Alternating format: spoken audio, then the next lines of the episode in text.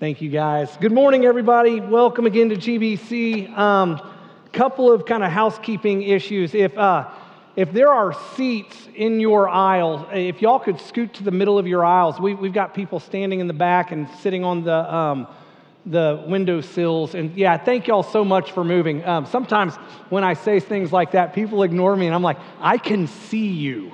Uh, so like. I, like there are lights, but I'm not blind. And so I appreciate y'all doing that. And um, uh, sorry also, I, I, heard that parking has been a, a, bit of a challenge today. We have a, a lot over here. It's the Curtis Steel lot, it's, it's right across the street here.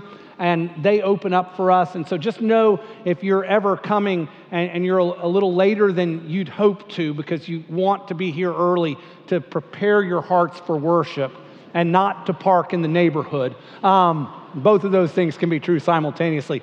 That Curtis Steel lot is, is available. So um, we've got, yeah, thank you guys so much. This was great. A um, couple other things, just because we're on a housekeeping roll. Uh, Emery Snyder. Uh, Emery Snyder is resigning as our children's ministry director. Uh, she is great with child, and she is going to be the children's ministry director of their household. And so we, yeah, it's, it's wonderful. Um, we, we are so grateful for her and her service at GBC over the last many years. Um, we are now, though, looking for an elementary coordinator. And, and just so y'all know, that can be full time, that can be part time, uh, it, it, can be multiple people. So we're, we're trying to think creatively there. If, if you are interested in that full or part time, know somebody who might be interested, send them our way. Ask them to contact Bobby DeLeon, bobby at gbchouston.org uh, with a letter of interest and then maybe a resume if you're getting out ahead of it. Um, and we would love to chat with you. We're, we're, doing some interviews this week that we are very excited about, and uh, we just wanted to get the word out a little bit more. Uh, last thing, I promise, we have a newcomers gathering uh, this right after this service, like 10 minutes after we finish this service. It is going to be out the foyer, up those stairs out there, and that way. So, up into the elementary assembly room. Uh, if you are new here and want to hear more about what Grace Bible Church is all about, it'll be fairly short. It's going to be a lot better. If, if you were at our last newcomers lunch, I apologize. It was terrible. I, I just was off my game in horrible, horrible ways. And so as a result, we've totally revamped it and basically taken all responsibility off of my hands. It's going to be great. I'm looking forward to it. So um, if you're new, you're, you're welcome to come. If, if you came to that last one, I'm so glad you're still here. um, okay, I think that's it. Let me pray and we will turn our attention to 1 Corinthians 15. Lord, we love you so much. It is it is just a joy to be your children, uh, to, to know the redemption that we have in Christ Jesus, to, to, to understand that you have changed us, you have made us new creations in Christ, you have set us apart for your good work, you have set us apart to, to, to work for your glory and for your kingdom's expansion, to, to make disciples. God, all of the things that you've given us to do are joyful. And so, God, thank you for the joy of our salvation. Thank you, God, for 1 Corinthians 15 and all that it teaches us about resurrection. And I, I pray that we'd understand it and that we'd understand how it applies today.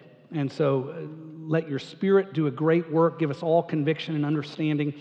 And I pray this in Jesus' name. Amen. Okay, I want to start today. If you've got your Bible, turn with me to 1 Corinthians 16. So turn with me, if you would, in your Bibles. If, if you don't have a Bible, get a Bible. Um, I, I'm all for Bibles on my phone, but I'm also for being able to mark up a Bible. So bring a Bible to church and, and look if you have a Bible at 1 Corinthians 16. And, and once you find the 16 there, I want you to look at the number that is right above it. So the last verse number of chapter 15. And I, I want you to note what it says. It says 58. That means there are 58 verses in 1 Corinthians 15. Now, I want you to understand that that is significant. In fact, 1 Corinthians 15, with 58 verses, is the longest chapter of any of the epistles in the New Testament. Now, what does that mean? The epistles are instructions to the early church. And so, of the books that are dedicated to instructing the early church, This is the longest chapter in any such book 58 verses. I also want you to know this it's primarily, primarily about your resurrection, not Jesus' resurrection. That's what we celebrate on Easter. Yes, 1 Corinthians 15 does talk about Jesus' resurrection. If you look at the argument that Paul is developing, Jesus' resurrection is a means to the end of him proving your resurrection. This is primarily about your resurrection. Your resurrection. 58 verses, longest chapter of any epistle on the topic of your resurrection. Paul clearly thinks it's really important, which begs the question why doesn't it even cross our radar? Uh, my guess, if you're like me, is that you haven't spent 10 minutes of your life thinking about the implications of your bodily resurrection. I get that you've thought about heaven a little bit, not as much as you should, but I don't think you've thought about your bodily resurrection. Paul gives it 58 verses. You don't give it 10 minutes. Why? What's the disconnect? Why would he think it's so important and you've never considered it? I think he raises that very tension that I'm raising in verse 35. He says in 1 Corinthians 15 35, but someone will ask, How are the dead raised? With what kind of body do they come? Now, Paul's going to call these people fools, and he's seeing that question as raised by a cynic, but the cynic is on to something. Like, wait a second, we're all going to get resurrected bodies? It's, it's part of the problem is that it's hard to wrap our minds around all of us simultaneously getting new bodies. New bodies. Someday in the future, new bodies. How about those who have been dead 2,000 years? That's a lot of decay. What does that body look like? How, how about those who've been blown up in some sort of horrible explosion? How about those who've been cremated? How about people with birth defects? Like if you're born with only one arm, and you get a resurrected body, do you, do you get two arms? Do you get one arm? A lot of things to consider. How, how does any of this work? This whole idea of a resurrected body. And then here's a, maybe a more pertinent question to us Do we even want it to work? I mean, think, think about this. This is Paul saying that all of us who are in Christ, all of us who have believed in Jesus, one day will get resurrected bodies. Do we want that? Do we, do we really want that? The great majority of us don't actually love our physical bodies. I, I don't love my physical body. Women buy full length mirrors, presumably to torture themselves. Like, it, it's like, why? why? Why do we do that? I haven't looked directly into a mirror intentionally in 20 years. The, the notable exception to that is, is when I must shave, and it's normally like once or twice a week. And, and I promise in the last 20 years, I have never once shaved and, and so had to look into a mirror without a t shirt on. I, I just don't do it. So, so the idea that, you know, like I'm going to have a resurrected body with my chronic back pain and my bald head, the prospect of living eternally with this, doesn't seem very heavenly. It's the truth. And I, I know that that's a little bit funny, but I also think some people here can relate with me. I mean, like, we all have issues, and you're like, so we get this for eternity? I, would rather be like a soul, you know, something that you know, I can shape. you know, it's hard. It's hard. Here's the other thing that's interesting about this while we don't all love our bodies, I think we are, for the most part, as a, as a culture, consumed with our physical bodies, aren't we? In fact, I did some research this week. The anti aging industry, and I'm not even sure what that entails, but I'm sure it's like face creams and makeup and, you know, body sculpting type stuff and nip and tuck and tuck and nip and all that kind of stuff. $60 billion. The anti aging industry currently is about a $60 billion industry, and they, they project that it, by the year 2030, 2030, it'll be $120 billion with a B dollar industry. So we're, we're pretty hyper focused on our physical bodies and specifically anti aging, but it's not to work, is it? I'm telling you, girls who are 25 and you, you think you're pretty hot, you might be beautiful when you're 45, but you're not going to be as hot. It's just true. And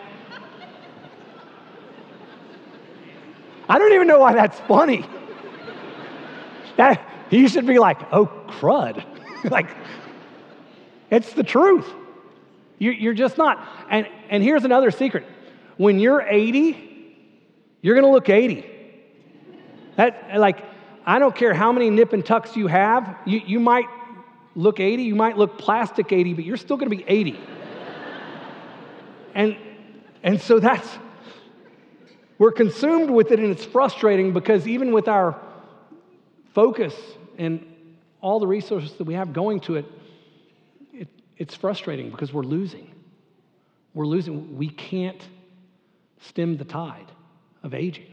We, we just can't. So let's see if the Bible has anything for us in this dilemma that we find ourselves in. Look at verses 36 through 38. You fool. And it, I know the text says you foolish person. It's the translator softening the blow, but it, it says you fool. Like you're an idiot. And it goes on. And he's talking to the Corinthians. That doesn't mean it applies to us, but it might. You fool.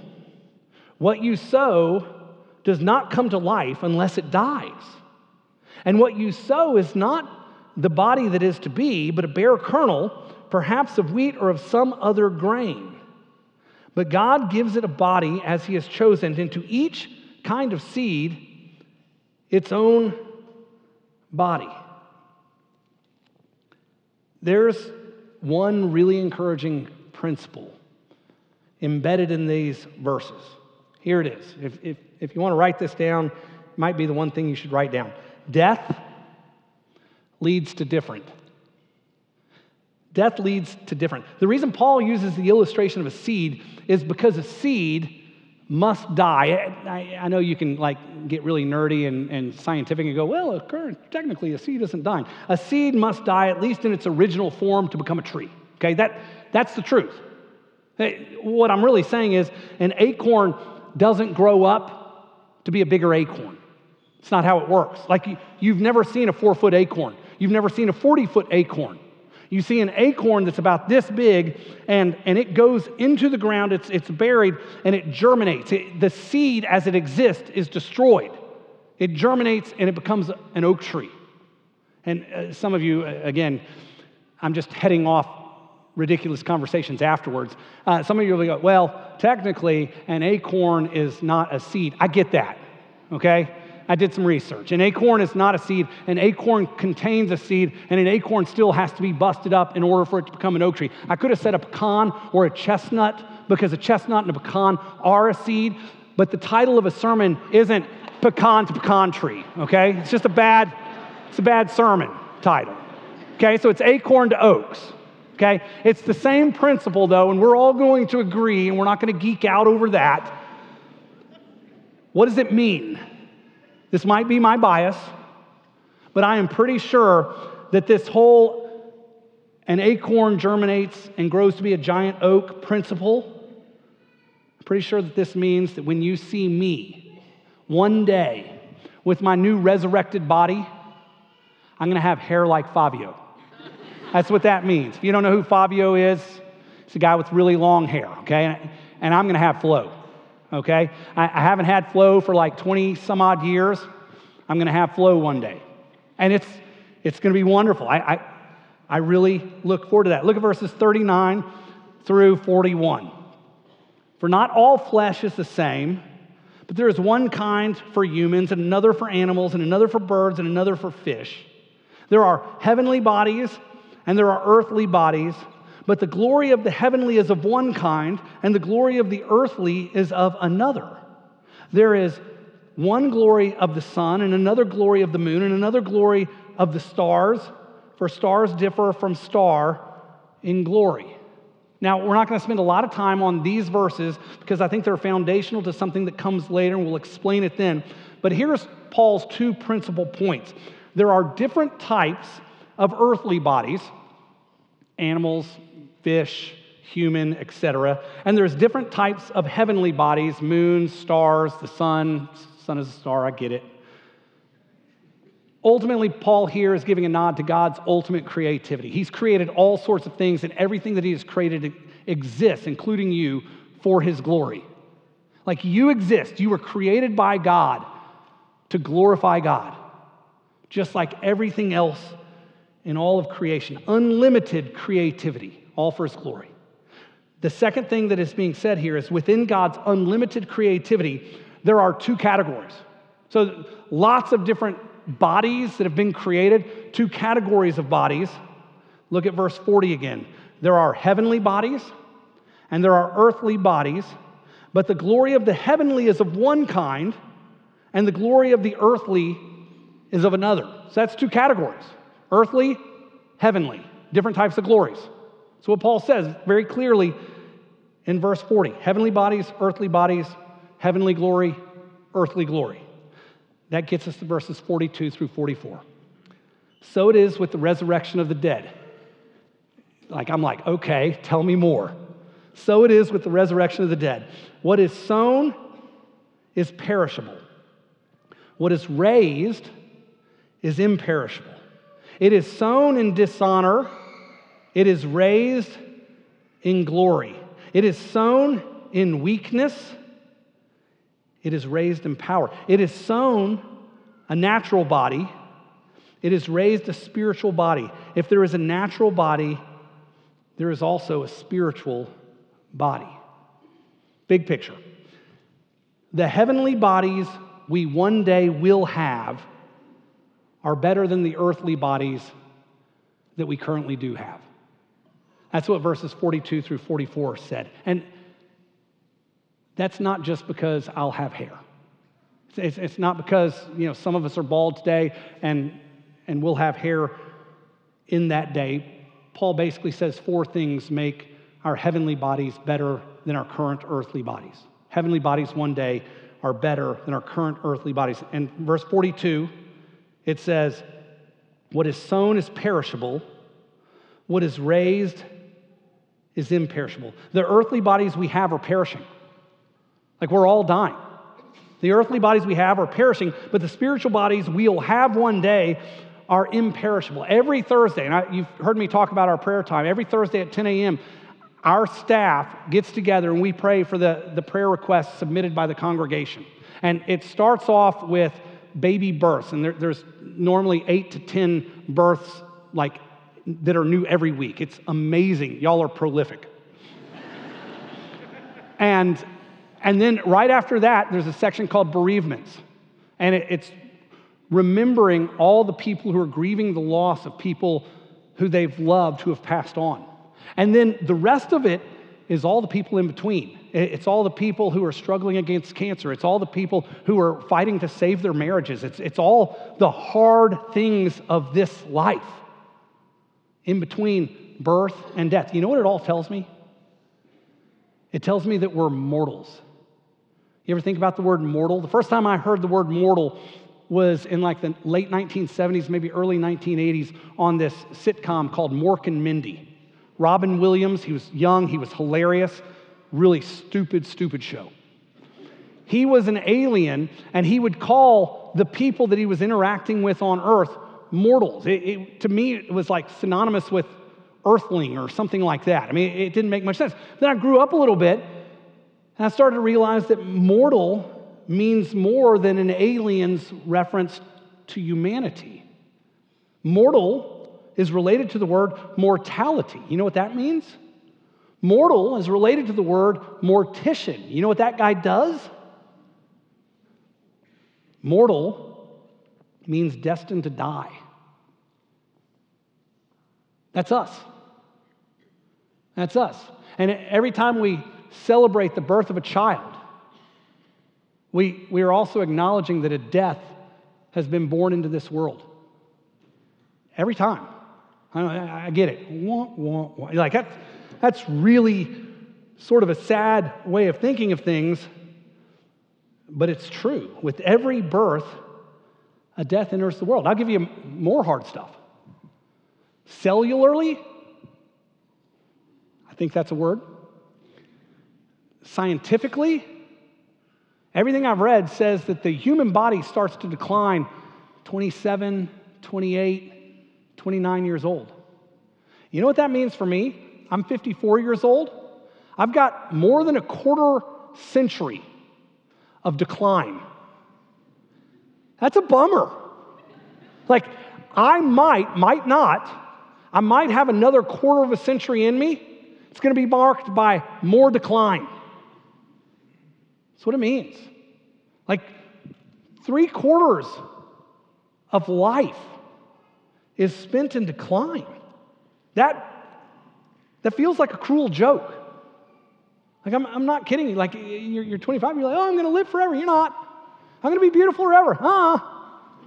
Look at your mom. or your dad. I mean, either one. They're... It's just not how it works. Charles Baudelaire, who is a French poet, I'm channeling my inner Wes Carpenter here, said in reference to this fact if there is a God, he is my devil. Guy was an atheist, so he's like, this body's the only one we have. And yeah, that's a cruel joke. That's a cruel joke if that was all there is, but it's not. That's what this text is about. Like our bodies, which are in physical decline, yes. There's not much we can do about it. I mean, we can stay in shape, all that kind of stuff. We're still going to get old. We're still going to die. It is great news then that this body isn't the end. It's just not.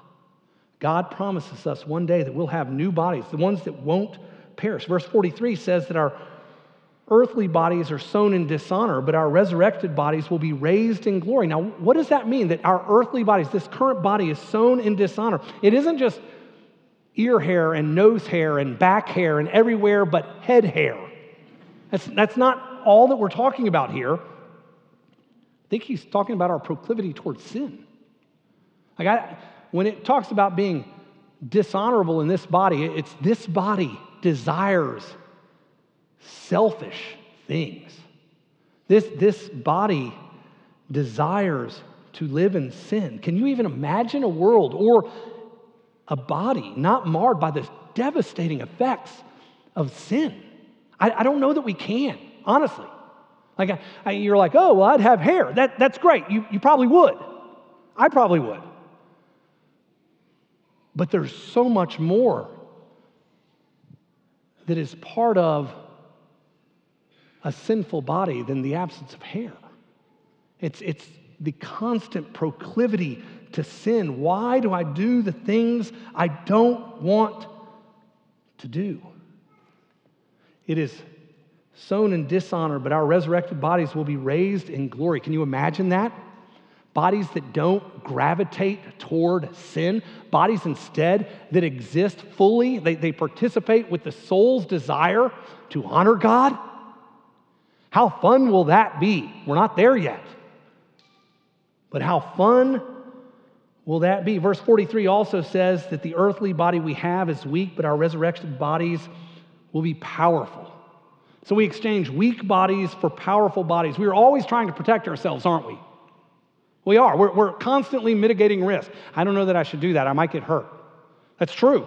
That's, that's, that's not a bad thought because we have weak bodies. We have, and think about all the things we do to try to protect against illness.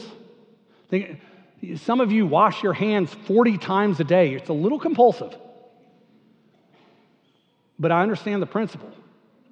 Germs are real, and we've learned in the last couple of years that germs matter. in a big way. I, but we, we do other things. We, we stretch and you know, we, we lift weights and we're, we're trying to strengthen what are otherwise weak bodies, always protecting ourselves from injury. I mean, taking vitamins, all of this stuff. I'm not saying it's bad.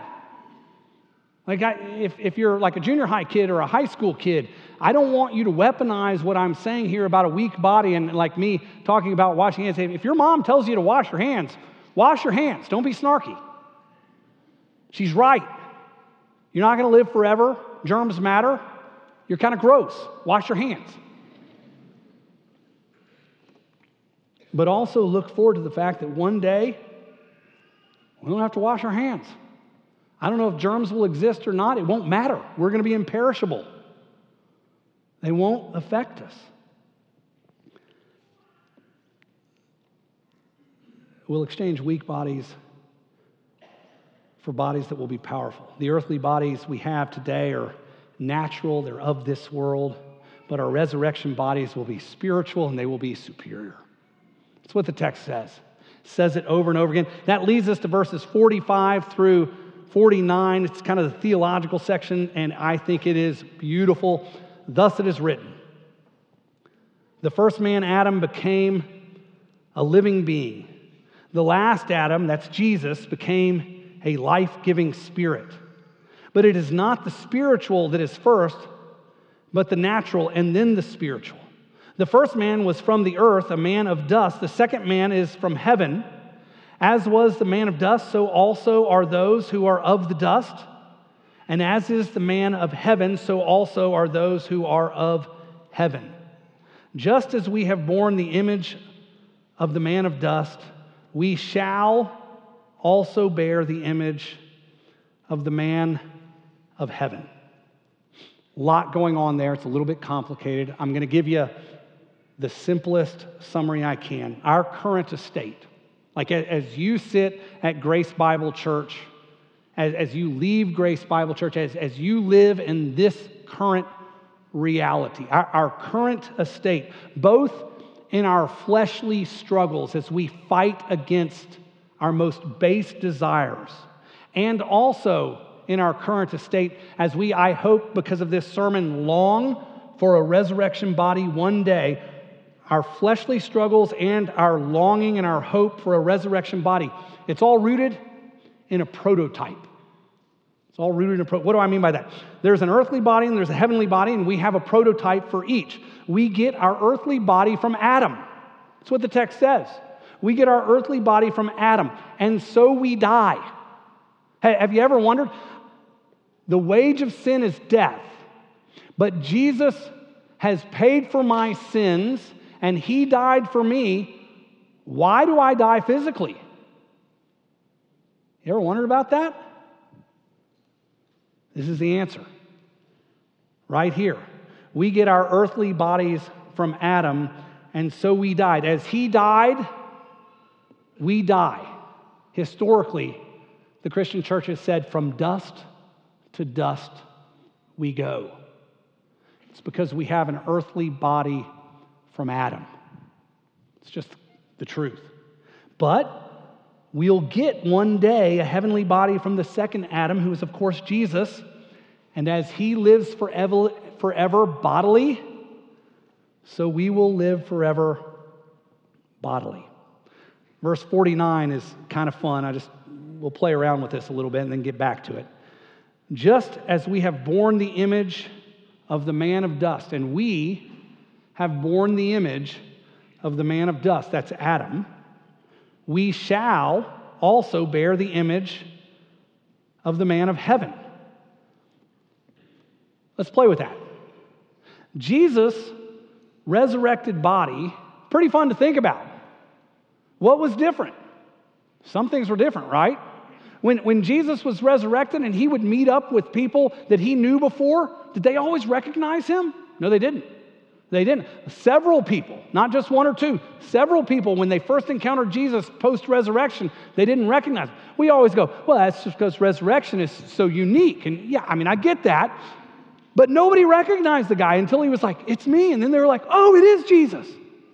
So there's something familiar about him, but he's different enough that people wouldn't recognize him. You know what else is different about resurrected Jesus? You ever thought about this? Resurrected Jesus showed up behind locked doors. All of a sudden, it's like appeared. Had never happened pre crucifixion. Jesus, when he walked around with the disciples, he didn't like teleport to Galilee, he walked to Galilee. The reason I say all this, it's kind of fun to think about. If our resurrected bodies are going to be in the image of Jesus' resurrected body, Jesus' resurrected body was similar but different. He could do some things that, that he couldn't do before.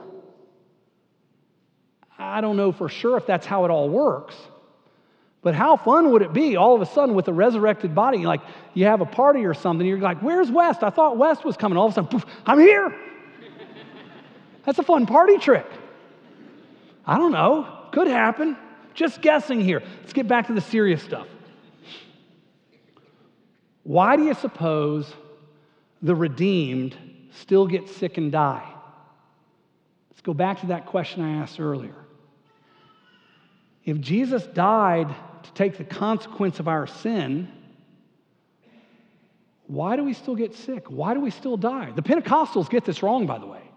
They're, they're going to come to you and they're going to say, well, Jesus died to cover and to eradicate the consequence of sin. The consequence of sin is sickness, and so name it and claim it. If you believe hard enough, you'll never be sick. If you believe hard enough, you'll never die. That never works. This is a, a bad theology. It's a bad theology. But I understand the logic. Why do the redeemed still struggle with sin or struggle, what the Bible says, against their flesh? They wrestle with their own flesh, struggle with sin, struggle with their flesh, synonyms. Why? That's actually a really pertinent question. Last week, I went to lunch with a couple at Mendocino Farms, and the reason we went was because this girl the wife in this couple, she's absolutely delightful, but she has a long standing struggle in doubting her salvation because she struggles with the reality of her sin. Not, not that she doesn't believe in the reality of her sin. She's like, if I'm redeemed, why do I still sin like I sin? She's got a good question she's essentially saying, wouldn't God want his redeemed to look more redeemed?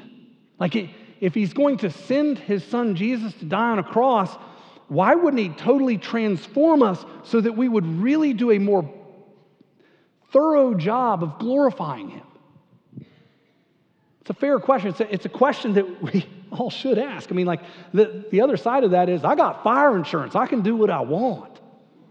And you're not a Christian saying. Like, wouldn't God want his redeemed to look more like the after pictures and the before and after pictures on the weight loss advertisements? And I'm, I'm not talking about how we physically look, but the spiritual equivalent. Like, don't we want a testimony that, that says, before I was a Christian, I was into sex, drugs, and rock and roll. But then I became a Christian and I became the perfect father, the perfect mother. Children Gather around that we might read the good book in the pre dawn light of day. Why do we still struggle with frustration and anger? Why, when the dog wakes us up at four in the morning, don't we feel more Christian? Mary, do you have an answer for us? We've got a new puppy.